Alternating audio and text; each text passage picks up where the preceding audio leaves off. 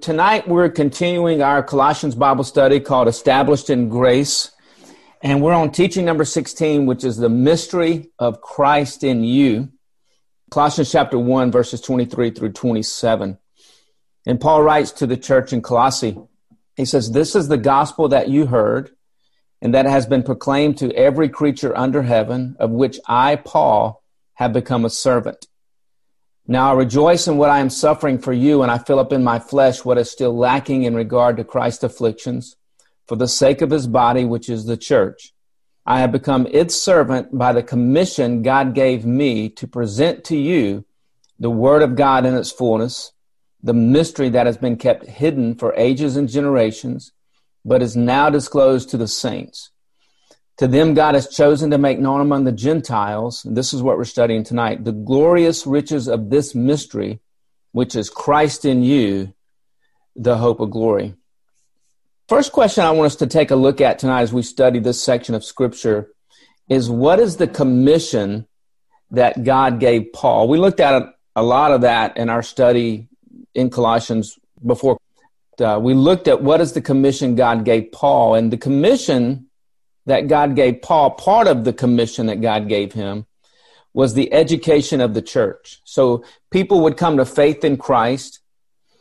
And then Paul would spend time traveling from church to church to church, writing letters, educating the believers who came to faith in Christ about the faith that they came to, about the gospel of grace. So people who had come to faith in Christ, who were saved by grace through faith in Jesus, Paul's commission from God was to educate the church, to build up the church, to teach the church. So we see in Colossians 1 24 through 25, he says, Now I rejoice in what I am suffering for you. So Paul was in prison. He was suffering as he would go from city to city and city and town to town to town. That was a really difficult missionary journeys for Paul. But he said, I rejoice in what I'm suffering for you and I fill up in my flesh what is still lacking in regard to Christ's affliction. So to me, what he's talking about there, it's, it's when Christ went to the cross. One of Paul's goals was to help people understand the fullness of what God did for us in Christ at the cross. That Christ didn't die in vain. And there's so much to understanding of what Christ did for us at the cross that Paul was willing to suffer in order to educate believers about what Christ did for them at the cross. So he said, I fill up in my flesh, or I, I, I, suffer on my journey to go from church to church and my missionary journeys, fulfilling what Christ has called me to do. I suffer, but I want people to know more about what God has done for us in Christ. I fill up in my flesh what is still lacking in regard to Christ's afflictions for the sake of his body which is the church. So Paul's goal was for the church to come to a deeper understanding and a more full understanding of what God had done for us in Christ. Paul said, I've become it, that's the church. I've become the servant of the church by the commission God gave me to present to you the word of God in its fullness. When we see this phrase, the word of God in its fullness, uh, when we see when we see the phrase the word of god typically people think the bible but the bible wasn't in existence during this time so he, he can't be referring to the bible. So the question is what is paul referring to when he says i want to present to the church the word of god in its fullness i want the church to understand fully and completely what the word of god is for them and he's going to tell us what that is momentarily. Now, Paul writes about his ministry of educating the church in Colossians 1 28 through 2 3. He says, He, being Jesus, Jesus is the one, starting with verse 28, Jesus is the one we proclaim, admonishing and teaching everyone with all wisdom, so that we may present everyone fully mature in Christ. So we see two things here that Paul wanted to present the word of God in its fullness to people so that people could be fully mature. And a person can't be fully mature in their relationship with God if the word of God has not been fully explained to them, if they haven't been fully educated about the Word of God that we're going to look at in just a minute. Paul said, To this end, proclaiming and teaching about Christ so that people can become fully mature in Christ. To this end, I strain, I strenuously contend with all the energy Christ so powerfully works in me. It says, My goal is that they may be encouraged in heart, united in love, so that they may have the full riches of complete understanding. So again, Paul's wanting to educate believers with the fullness of God's word so that they can become fully mature. So it's an, a ministry of education. Paul also had the ministry of reconciliation, Second Corinthians chapter 3. He had the ministry of education, building up the believers, educating them about Christ, so that they may have the full riches of complete understanding, in order that they may know the mystery of God, namely Christ, in verse 3 of chapter 2 of Colossians, in whom are hidden all the treasures of wisdom and knowledge. So Paul had a ministry of education. He wanted to educate the church completely and educate them fully. So what is the word of God in its fullness that Paul wanted to present to the church so that they could become fully mature in these verses? All right, let's take another look at Colossians 1 24 through 27, and we're going to see what the word of God is in its fullness. Again, Paul writes starting in verse 24 I have become its servant. That's the servant of the church. Those who've come to faith in Christ. Paul said, I'm going to serve those who've come to faith in Christ by educating them about the Christ that they came to faith in. I become its servant, the church, by the commission God gave me to present to you the Word of God in its fullness. Now he's going to tell us what the Word of God in its fullness is. All right. Again, it's not referring to the Bible. Here's what it is the Word of God in its fullness. The mystery that has been kept hidden for ages and generations, but is now disclosed to the saints. So the mystery is something that was previously concealed, but it has now been revealed. So God's revealing something during the time when this letter was written to the Colossians in his missionary journeys when he would go to the churches. Paul is, is revealing something that was previously concealed that no one knew about. So something that no one knew about is becoming something that he wants everyone to know about so that they can become fully mature. So he wants to fully proclaim what was one time concealed so that people can grow and mature in, in their understanding of who Christ is and what Christ has done, and so that they can grow. So Paul says, I become, starting in verse 24, Colossians 1, I have become the servant of the church by the commission God gave me to present to you, that's the church, the word of God in its fullness, which previously was the mystery that has been kept hidden for ages and generations, but is now disclosed to the saints. So he's presenting something to the church, and the church is made up of saints. Saints are holy ones. Saints are those whose records have been cleared by God through the blood of Christ. They're completely forgiven. They do not have a sin record because the record was nailed to the cross. A saint is also someone who has a cleansed heart. So the blood of Christ cleared our sin record eternally and cleansed our hearts eternally. So that we're completely forgiven before God and completely holy before God because of the blood of Christ.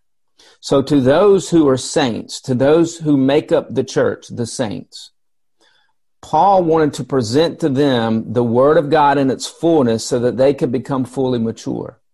And here's what it is to them, that's the church that is made up of the saints, those with a cleared record and a cleansed heart. To them, God has chosen to make known among the Gentiles. Here's, here's the word of God in its fullness here. Here's what Paul wanted them to know. He wanted to make known among the Gentiles, the Gentile believers, the glorious riches of this mystery, which is Christ in you, the hope of glory. So Paul wanted to educate the believers about the indwelling presence of Christ, Christ in you. Number one here, says the Word of God in its fullness is the mystery of the church. We looked at that in our previous study. We went into Ephesians.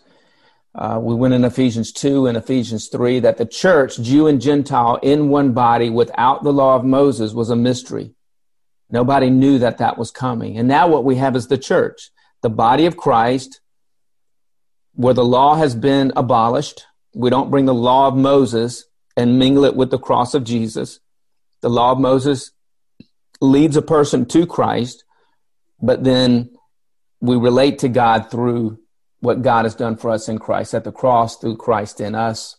So the Word of God in its fullness is the mystery of the church. You can see Ephesians, where Jews and Gentiles are in one family of grace, where the law has been abolished. You can also look in Colossians 2 13 and 14. Paul writes about that. The days, the diets, the duties, and the demands of the law of Moses have been canceled. They are not for the church. The church, God's family of grace, relates to God and one another through the blood and the cross of Jesus, through the person of Christ indwelling us, and not through the law of Moses. That's pretty easy for us to understand. But think about back during this time when people had been living according to the law for 1500 years.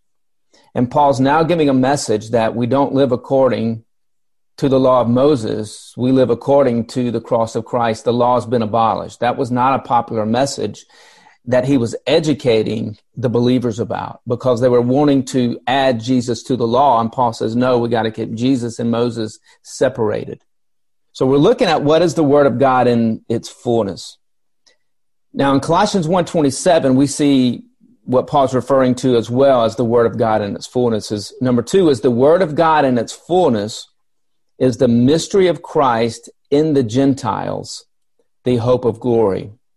So this was concealed. It was concealed in the law of Moses. It wasn't revealed in the law of Moses. It, Isaiah didn't write about it. Jeremiah didn't write about it. Zechariah didn't write about it.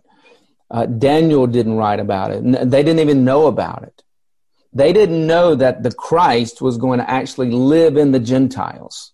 We see in in the Old Testament prophets or in the Jewish prophets, they talked a lot about the coming Spirit and the presence of the Spirit. Jesus talked about the Spirit indwelling the Jewish people. Ezekiel talked about the Spirit indwelling the Jewish people. But nowhere could you find that the Spirit would indwell the Gentiles, that Christ would indwell the Gentiles. And so that was Paul's ministry to, to help the Gentiles come to know that Christ indwells you.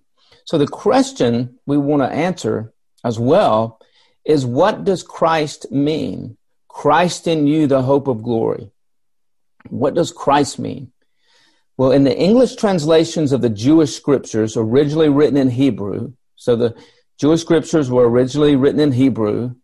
When they were translated into English, the word Messiah was the English word that we, we now know as Christ. So in the English translations of the Jewish scriptures, originally written in Hebrew, the word Messiah is used in these English translations. In the English translations of Jewish and Gentile scriptures written in Greek, the word Christ is used. So Messiah is used when it's translated from Hebrew into English. When it's translated from Greek into English, we get the word Christ. So Messiah and Christ mean the same thing. Messiah or Christ means Savior King. The Jewish scriptures promised a Messiah would come. The Jewish scriptures promised a Christ would come. A king would come. A Savior King would come. King means one who would wear a crown as a ruler of God's kingdom. I'll give you some verses if you just want to jot them down. The coming kingdom of God, thy kingdom come. Uh, Isaiah 9, 6 through 7 talks about the coming kingdom of God that the Messiah will establish. Zechariah 9, 9 through 10, Daniel 2, 44, Daniel 7, 14, Daniel 7, 27, Luke 1, 29 through 33 is when the angel came to Mary and said, You're going to give birth to the Messiah. You're going to give birth to the Christ. You're going to give birth to the one who's going to rule and, and establish God's kingdom on earth. So that's what Christ means. It's the king who would come and wear a crown and bring in God's kingdom of peace. this peaceful kingdom would go all over the earth. And that kingdom's going to come one day and it's going to be established and peace is going to flow all over the earth. But Christ not only means the king, but Christ means Savior King. So Savior means one who would bear a cross for the sins of all of us as the Savior of the world. So Christ means Jesus would be the King of the world, and Christ means Jesus would be the Savior of the world. Jesus Christ. Jesus is the one who would be the King of the world, and Jesus is the one who would be the Savior of the world. The Christ as the King of the world would bring peace to the world. Jesus as the Savior of the world would bring peace between the people of the world and God because he would die for the sins of the world, and through faith with him, we're at peace with God. So, as king, he would bring peace to the world. As Savior, he would create peace between God and man, a, relationship where God doesn't hold our sins against us. That's the new covenant. That's what Christ did at the cross. So, Savior means one who would bear a cross for the sins of us all as the Savior of the world. John in John 1 29 and 36 talks about Jesus, the Lamb of God, who takes away the sins of the world. The Samaritan woman in John 4 42 talks about Jesus being the Savior of the world. John in First John chapter 4 talks about Jesus, the Savior of the world. So Christ means the one coming to be the King of the world and the one coming to be the Savior of the world. As King, he would wear a crown as ruler and as Savior, he would bear a cross as the Lamb of God who would die for the sins of the world. So that's what Christ means. So as the Savior, the Christ would die for all the sins of all the people of the world so that those who believe would receive forgiveness and righteousness so that they could live forever in the kingdom of God. So the Christ was coming to establish the kingdom. Only the righteous can live in the kingdom. And the way a person becomes righteous to live in the kingdom of God is to place their faith in Jesus, who died for their sins, and then we're given his righteousness. So now we can live forever in God's kingdom or have eternal life in the kingdom of God. Now, the fact that Christ would dwell within the Gentiles was a mystery, something concealed that was now being revealed during the time of Paul. Now, why is Christ in the Gentiles a mystery? We talked about this just a minute ago. There is nowhere in the Jewish scriptures that promised the Christ, the Messiah, would indwell the Gentiles. You can't go in anywhere into the Jewish scriptures and see, oh, that verse says that one day the Christ will indwell the Gentiles. It's just not there. So it was Paul's commission from God to communicate that the Christ, who was the very revelation of God himself, would indwell the Gentiles. Christ in you, the Savior King, the King who's coming to establish a kingdom, the Savior who's going to die for the sins of the world, is actually going to indwell Gentile believers. Christ in you, the hope of glory. And that's what Paul wanted the believers to understand. We we look down in verse 3 of well, verse 2 and 3, I'm sorry, of chapter 2. He wanted the Gentiles to know the mystery of God, namely Christ. And then verse 3, in whom are hidden all the treasures of wisdom and knowledge. So the Gentiles were asking, who is God? Can we know God? The Gentiles were creating false gods and false idols, trying to find out who God was. They were trying to appease what they thought was an angry God. But now, what Paul is communicating to the Gentiles is that there's a God who loves you. There's a God who went to the cross for you. There's a God who paid for your sin penalty. You don't have to prove your love for God. You don't have to prove your devotion to God. You don't have to prove yourself to God. God is the one who's come to you to demonstrate to you how much He loves you and how committed He is to you. This is the gospel of grace. It's the very opposite of the religions that these Gentiles were a part of. So Paul got the commission to go into these Gentile cities to explain to them who God is. God is Jesus. And Jesus loves you, and Jesus went to the cross for you. And through Jesus, all your sins are forgiven. And through faith in Jesus, you receive forgiveness and you receive righteousness and you'll live forever in the kingdom of God. What a wonderful, amazing message that Paul got to deliver to these Gentiles and all these Gentile cities.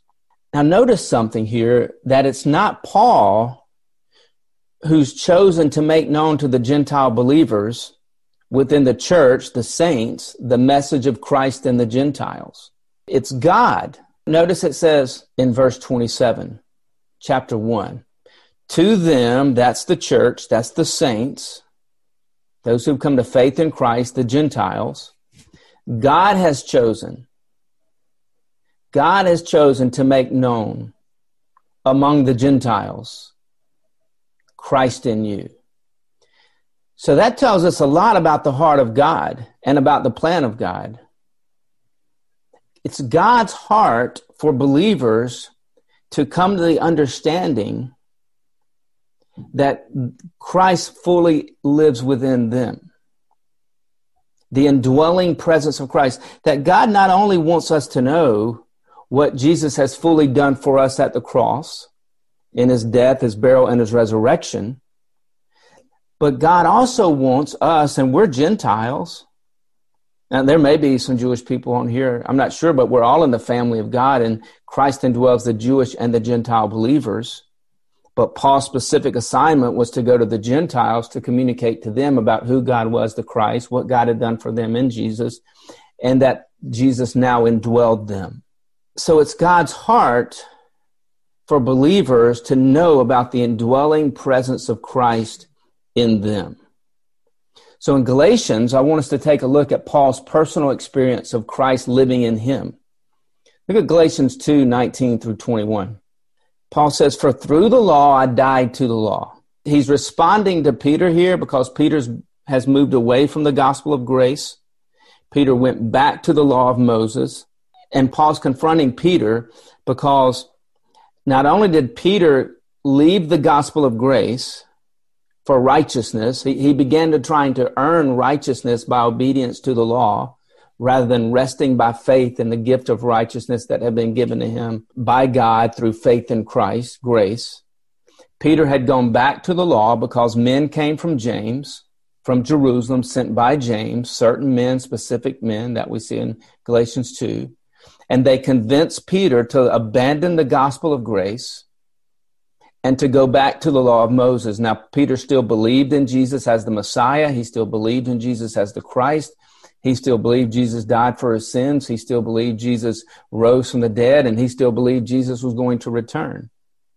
But he was convinced by the leaders of the Jerusalem church to abandon Jesus alone for righteousness and to pursue a right standing with God through the law of Moses plus faith in Christ. And not only had Peter made that decision to do that, he had convinced others to follow with him, and his hypocrisy is what Paul calls it. Barnabas followed Peter in going back to the law, and others followed Peter going back to the law. So you can read about that in Galatians 2. I think it starts in verse 11, goes all the way down to 21. It's an amazing, fascinating part of church history. So Paul is actually communicating to Peter. He's rebuking Peter. He's correcting Peter for what Peter did. And in verse 19, we get a glimpse into the exact words of Paul to Peter when he confronts Peter for abandoning grace and going back to the law. And here's what Paul says to Peter For through the law I died. The law killed me, Paul said. If you want to see that, go to Romans chapter 7, verses uh, 7 through 25. We see the law killing a person. Paul talks about how the law is a ministry of death and condemnation in 2 Corinthians chapter 3. The law kills us because nobody can obey the law, and the penalty for breaking the law is death. So Paul says, Through the law I died to the law. The law killed me. So not only did the law kill me, but I'm now dead to the law because the law killed me. He said, I died to the law so that I might live for God. So he's going to explain how does a person live for God? Well, we don't live for God by seeking to obey the law of Moses. God's way of relating to him is not through the law, is what Paul is saying. Said, Peter, you've gone back to the law. You're trying to relate to God through the law of Moses.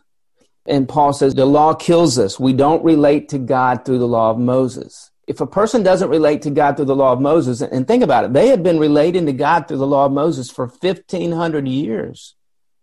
And now you have somebody coming and telling them that your way of relating to God is no longer right. You're going about relating to God wrong. Try to tell somebody, and you guys have probably tried to do this before, you've tried to tell somebody that the way they're doing it is wrong. And when you try to tell someone the way they're doing it is wrong, they don't want to hear that. Because it takes a lot of humility to say, you know what, you're right. Thank you so much for helping me understand that the way that I'm doing it is wrong, and you're going to help me understand what the right way is. Paul was trying to help Peter understand what the right way is because Peter had gone back to the wrong way of relating to God and he had taken a lot of people with him. So Paul says, Peter, for through the law I died to the law so that I might live for God. How? He says, I've been crucified with Christ. When Christ died, I died. I died on the cross with Christ. My sins were nailed to the cross with Christ. The law was nailed to the cross with Christ. Paul writes about that in Ephesians 2 11, I believe. He says, I've been crucified with Christ. I no longer live. And here's what I want us to see. But Christ lives in me. That's what God wants you and me to see as well. That's what God wants every believer who's come to faith in Christ to see. We don't relate to God through any kind of law, through any kind of religious system, through any kind of church requirements or church expectations or ministry expectations, or if the pastor says you need to do this daily or you need to do that daily. We don't relate to God through any kind of daily systems or weekly systems or any kind of plans that we're given. You need to, you know, here's a plan, follow this plan. We relate to God through Christ and he was crucified for our sins. So God wants us to see what Paul had come to see and what Paul was seeking to help Peter come to understand. That I no longer live, but Christ lives in me. Now tell yourself that every day when you wake up. You know, it's Christ in me. It's Christ in me. And Paul goes on to say, I no longer live, but I still live. And he's talking about, I no longer live according to the law I've been crucified with Christ. I no longer live, Peter, according to the law, according to a system, according to these re- religious expectations and these requirements and these rules and these demands. I no longer live that way, but Christ lives in me. The life that I now live in the body, I live by faith in the Son of God who loved me and who gave himself for me. That's an amazing statement. When Paul says, I live by faith, that's the word faithfulness. A lot of times that word faith there is translated faithfulness in other parts of Scripture. Paul could be saying this. Well, he does use the word faithfulness. And remember, he's talking to Peter, and Peter was now depending upon his faithfulness to the law to be righteous before God. Peter had gone back from what Jesus had done for him had gone now to it's it's my faithfulness to the law that makes me right with God. It's my commitment to the law that makes me right with God. It's my devotion to the law that makes me right with God. And Paul said, It's none of those, Peter. It's the faithfulness of Jesus for you when he loved you and he gave himself for you. So here's what I think he's telling Peter Peter, it's not your faithfulness to the law that makes you right with God, it's the faithfulness of Jesus who was crucified for you because he loved you and he gave himself for you. He's telling Peter, it's, it's the faithfulness of Jesus that makes you right with God. And it's our faith in his faithfulness. It's not my faith in my faithfulness. It's not my faith in my commitment. It's not my faith in my devotion. It's my faith in his commitment to me. It's my faith in his devotion to me. So often in the Christian life, it becomes about our faithfulness to God, our commitment to God, our devotion to God.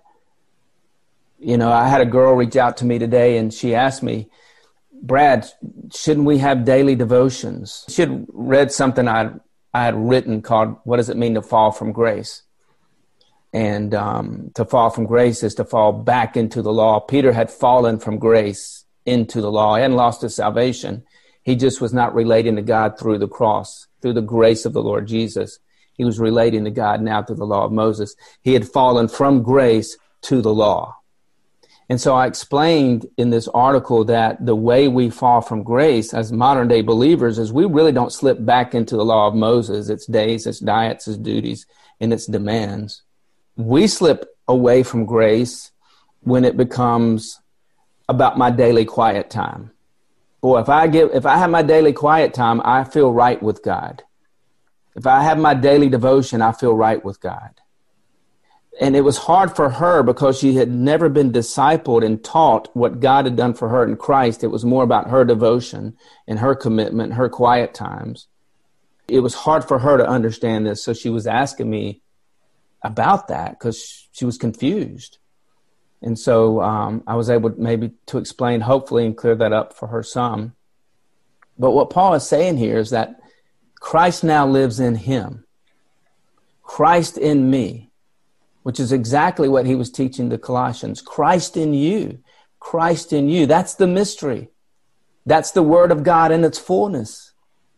Christ in you. The life I live in the body, I live by faith, Paul said, in the Son of God who loved me and gave himself for me.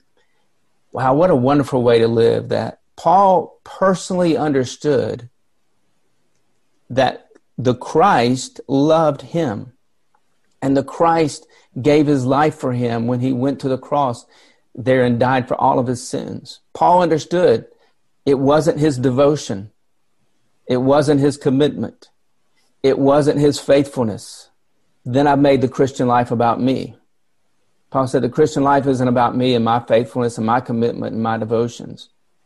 The Christian life is about Jesus who loved me and gave himself for me and who now indwells me. And then he goes on to write in verse 21 he said, I do not set aside the grace of God. Why does he say that? Because Peter had set aside grace. Peter set aside grace when he made the Christian life about his devotion and his commitment and his faithfulness.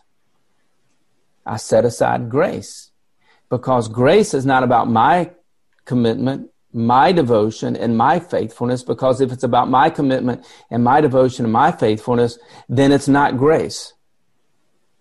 Grace is the unmerited favor of God, the the unearned blessings of God. Grace is God coming to us when we we weren't devoted, we weren't committed, we weren't faithful. And he says, I'm going to give you all my blessings in Christ, and all you have to do is believe. Trust. So Paul said, I do not set aside the grace of God. What's the grace of God there? I live by faith in the Son of God who loved me and gave himself for me. That's what grace is.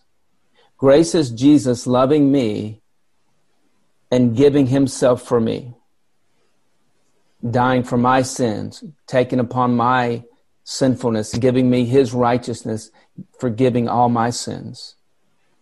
I do not set aside the grace of God. For if righteousness, Peter, he's talking to Peter, if righteousness could be gained through the law, and Peter, you're trying to become righteous through the law then Christ died for nothing. If being right with God is about my commitment, then I don't need Jesus dying for my sins. If being right with God is about my faithfulness, then I don't need Jesus dying for my sins. If the Christian life is about my daily quiet times, then I don't need the blood of Christ.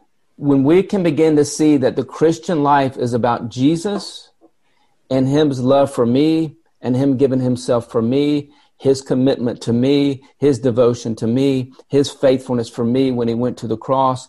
That's grace.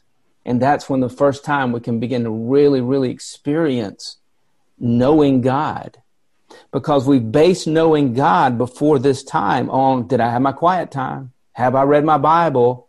Am I faithful to the Bible reading plan? Oh, I missed part of the Bible reading plan. I don't feel right anymore about my relationship with God because of the Bible reading plan. God's not interested in us going through Bible reading plans. God wants us to understand the Bible. And part of my, I guess, assignment is to help believers understand the Bible.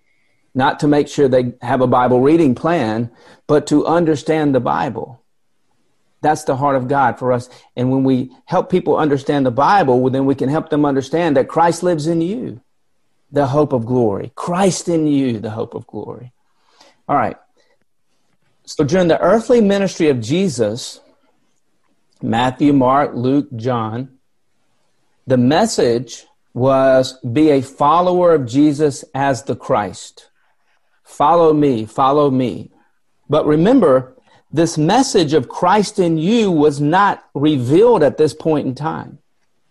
The revelation of Christ in you had n- not been revealed in Matthew, Mark, Luke, and John, especially in the Gentiles, that Christ would live in the Gentiles. But after Jesus ascended, the message is now the ascended Jesus lives in you, Christ in you. So it's not about me being a fully devoted follower of Christ.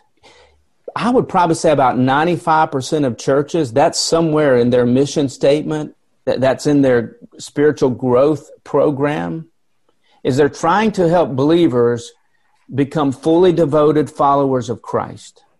And you'll notice that. You'll notice when you hear churches, it's you never hear churches saying, Hey, our goal is to help believers come to the understanding of Christ in them, the hope of glory.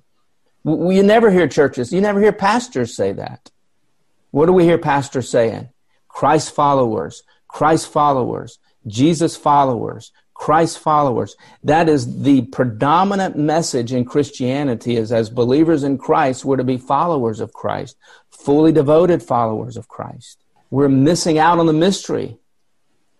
The mystery is Christ in you, the hope of glory, which Paul would go into these churches and try to help the Gentile believers come to that understanding. Christ in them, the hope of glory. So we see Paul teaching the Galatian believers about the Spirit of Christ in them. So let's take a look at another example. We looked at Christ in you, the hope of glory, which Paul talked about himself. Christ who lives in me, the one who loved me and gave himself for me. Look in Galatians 4 4 through 6. But when the set time had fully come, God sent his son, born of a woman, born under the law, to redeem those under the law. And when did he do that? At the cross to set people free from the law that we might receive adoption to sonship, or we might become God's loved sons and God's loved daughters. So Jesus gave himself so that we would become the loved sons and daughters of God, adoption unto sonship. Because you are his sons, and the Greek here means sons or daughters, because you are his sons, God sent the Spirit of his Son into our hearts, the Spirit who calls out, Abba Father. So the Christian life, the, the life of a believer is not trying to be a fully devoted follower of Christ. They failed during the earthly ministry of Jesus, being fully devoted followers of Jesus. But what we see after the cross and after the ascension of Christ, and we see Paul seeking to help believers, he's even trying to help Peter understand this. Peter, it's Christ in you it's Christ who loves you. And Peter, it's Christ who gave himself for you. And it's Christ who lives in you. And he's trying to help the Colossians understand that. And he's wanting the Galatians to understand that. In a moment, we're going to see he's wanting the Ephesian believers to understand that. God sent the Spirit of His Son in our heart, the Spirit who calls out, Abba, Father, love relationship.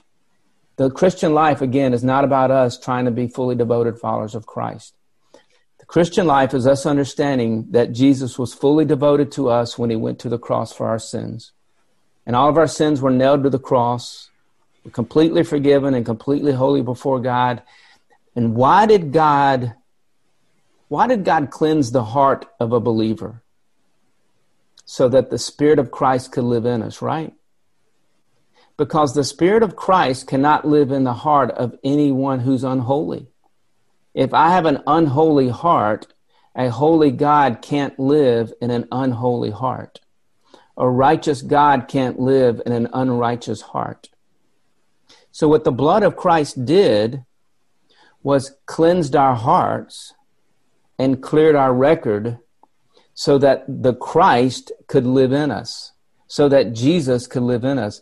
Why do we wash cups? Because we're going to put something, you know, I have a I have some water right here. You know, why did why did we why did I wash this? Because I was going to put something in it. Why do mothers wash baby bottles? Why why do mothers sterilize baby bottles? Because they're going to put formula in it. Why did God sterilize the heart of believers through the blood of Christ? Why did he cleanse our hearts? Not so that we could be fully devoted followers of Christ. That was going on before Jesus went to the cross. Because he had something much better in mind for us. He had something much better than us trying to be fully devoted followers of Christ and failing. What he had in mind for you and me is that he would cleanse our hearts through the blood of Christ so that the Spirit of Christ could indwell us. Christ in you, the hope of glory, the one who loved me and gave himself for me to cleanse my heart and cleared my record, now lives in me. And I call God Abba Father. That's the gospel that very few believers have ever been communicated to. They're trying to wake up every day to be fully devoted followers of Christ, not realizing that Christ fully lives in them. Look in Galatians 5:18. But if you're led by the Spirit, you're not under the law. Where's the Spirit going to lead us to? The Spirit is going to lead us to the to Abba Father. The Spirit's going to lead us to know God as, as my, my Father who loves me. A love relationship with the Father. So if we're led by the Spirit, we're not under the law. Galatians 4:19 My dear children for whom I am again in the pains of childbirth until Christ be formed in you what Paul is saying there is his goal was for believers to come to understand not only did Christ live in them, but everything that Christ did for them would be formed within them, that they would come to that understanding, that full knowledge, so that they could become fully mature based upon this full presentation of the Word of God, the gospel of grace, Christ in you. It was Paul's heart that Christ be formed in people. He lived in in them. He wanted them to know that, but the formation, the transformation of of all that God did for them indwelling within them. We also see Paul communicating the message of Christ in you to the Ephesian believers. Ephesians chapter 3 verses 14 through 21 Paul says this, "For this reason I kneel before the Father." There's that love relationship from whom every family in heaven and on earth derives its name, Jew and Gentile. The God of the Jews, the God of the Gentiles, the God of the church, consisting of Jews and Gentiles, the church, the saints. Paul said, I pray, look, look at this, the content of the prayer, Paul. I pray that out of the Father's glorious riches, he may strengthen you with power through his Spirit in your inner being so Paul is not praying that the believers become fully devoted followers of Christ and more devoted followers and more committed followers. That's not the prayer of Paul. And remember, Paul is on a commission from God. Paul's been sent out from God. This is what God wants the believer to know. This is what God wants the believer to come to the understanding of. Paul said, I pray that out of his glorious riches he may strengthen you with power through his spirit in your inner being so that Christ may dwell in your hearts by faith. So Paul wanted the Colossians to understand Christ in you. Paul wanted the Galatians to understand Christ in you. Paul wanted Peter to understand Christ in you. Paul wants the Ephesians to understand Christ in you. Well, God did. God wanted them to understand that through Paul. And through these letters, that we're reading tonight, God wants us to understand Christ dwelling in our hearts by faith. It's not about us trying to be fully devoted followers of Christ. It's Him who's fully devoted to us in grace, who now lives in us. Paul says, I pray that you, being rooted and established in love, may have power together with all the saints, those whose hearts have been cleansed by the blood of Christ, those whose record who's been cleared by the blood of Christ, saints Paul said, I want all them to know, to grasp how wide and how long and, and how deep is the love of Christ. That reminds us of what we read earlier in Galatians 2:19. 19 and 20. Christ who lives in me, the one who loved me, and the one who gave himself for me. Paul had a personal revelation of the love of Christ for him. And now he's praying for a personal revelation of the life of Christ in the believer and the love of Christ for the believer. That's what Paul is praying. So many church leaders and ministry leaders, they're not praying that a believer, that the believers in their ministry or their church would come to the understanding of the life of Christ in them. They're not praying that, that the believers in their church would come to an understanding of the love of Christ for them. They're teaching them to be fully devoted followers of Christ. That's not the new covenant. That's not the gospel of grace. It's a failure to understand God's word in its fullness. So we see theology in the prayers of Paul. Paul is praying theology here. He's warning the believers to understand these, these truths. How wide and how long and how deep is the love of Christ, and to know this love the love of Christ for you, the life of Christ in you, so that you may be filled, that's internal, filled to the measure of the fullness of God. How are we filled to the measure of, the fullness of God? Coming to the revelation of the love of Christ for us and the life of Christ in us.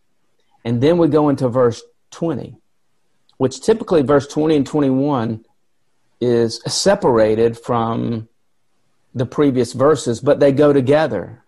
Once a person understands internally the love of Christ for them, and once a person understands internally the life of Christ in them, then we come to verse 20. Now, now, now that you understand the love of Christ for you, and now that you understand the life of Christ in you, God is able to do immeasurably more than you could ever ask or imagine according to his power that is at work within us. What is his power? In the previous verses, what is his power? It's the love of Christ for us and the life of Christ in us. And once this revelation of the love of Christ for us and this revelation of the life of Christ in us comes the Spirit gives us that internal awakening, God says, Now I can do more in you than you ever thought, hoped, dreamed, or imagined. To Him be the glory where? Where? In the church. So Paul's prayer is for the church, the believers, the saints, to come to a, a revelation and an internal revelation by the Spirit of Jesus in them that he actually indwells them, the life of Christ indwells them, and the love he has for them that is beyond measure. So that they're filled to the measure of the fullness of God. And now he can do more in them than they ever thought, dreamed, hoped, or imagined. All right, let's finish up by taking one final look at Colossians 1:27. To them, that's the church, that's the saints, God has chosen to make known, to reveal, to disclose among the Gentiles the glorious riches of this mystery Christ in you, the hope of glory. Now, here's the question I want us to look at What does Paul mean by the hope of glory? Christ in you, the hope of glory. There's something really big about Christ in you. Because Christ in you is the hope of glory. Us being fully devoted followers of Christ is not the hope of glory. Maybe the hope of the pastor, maybe the hope of the small group leader, but their hope is misplaced. The hope of glory, what God wanted Gentiles to come to experience and understand the hope was Christ in them. So, what does Paul mean by the hope of glory? What is the hope of a car without gas? needs gas to function for the purpose it was created to function. What's the hope of a person who's hungry but has no food? Needs food for strength, for life. They're dying, they're starving, they have no food. What's their hope? Food. What's the hope of a person who's thirsty? They're, they're thirsting to death and they they have no water. What's the hope of a person who's thirsty who has no water? It's water. What's the hope of a fish outside of the water? Outside of the water, a fish is dying, right? So, what's the hope of a fish outside of the water? Two things. The fish needs to be in the water, and the water needs to be in, fi- in the fish. What's the hope of a person without God? The person is in, is in need of God filling him. So, what gas is to a car that has an empty tank, God is to a man who doesn't have God living in his heart. What food is to a hungry person is what God is to a spiritually hungry person. What water is to a thirsty person is what God is to a spiritually thirsty person. And what water is to a fish, God is to a person. God in us. God in us. Christ in us, the hope of glory. And, and Christ is God, God coming to indwell us. Think about the Gentiles. What amazing message this must have been for these Gentile believers who, for thousands of years, dating back to, to generations before this current generation that Paul was talking to, they had been trying to reach God. They had been trying to get to God. They had been trying to appease an angry God. And they never felt they could know this God or be close to this God or have a, I mean, Zeus was one of these gods they had created. All these gods in the Greek world, they're, they're trying to figure out this world that they're living in. Where do things come from? And they had a name for all these different gods, for all these different things. And then Paul comes, he says, Let me tell you about the real God. His name is Jesus. He's the Christ. He's, he's the king that's going to establish peace on the earth. He's the savior who's going to bring peace between you and himself you and God, Jesus. And not only is Jesus God, is he the Christ, but this God wants to live in you. This God loves you and he wants to live in you. That was the message of Paul to the Gentiles. The message of Paul to the Gentiles was not the message of be a fully devoted follower of Jesus. That was not the message he took to the Gentiles. It's the message that most churches are taking to Gentile believers today. But it's not the message that God sent Paul to, to proclaim to the Gentiles back during this time. And it's the same message that needs to be communicated today. Christ in you, the hope of glory. That's the message. God indwelling mankind. So the hope of the world is Jesus what Jesus has done for people and Jesus living in people. That's the hope of the world. Christ in you, the message, Christ in you, is our hope and God's heart. So, what's God's heart for every believer? Is that they come to the understanding that Jesus loves them. He loved them and gave them himself for them. He lives in them and he wants to lead them by his spirit. That's the gospel. That's the Christian message. That's the message of God through Paul to the Gentiles. And this is the message that he wants you and I to know today Christ in you, the hope of glory. I want to thank you for listening to this teaching today. If you would like any of my other teachings, check out my books on Amazon as well as my website and my YouTube channel. The links are in the details of this podcast. Again, thanks for listening to this teaching. I hope you're growing and understanding the Bible more and more every time you listen to one of these teachings. Have a great day.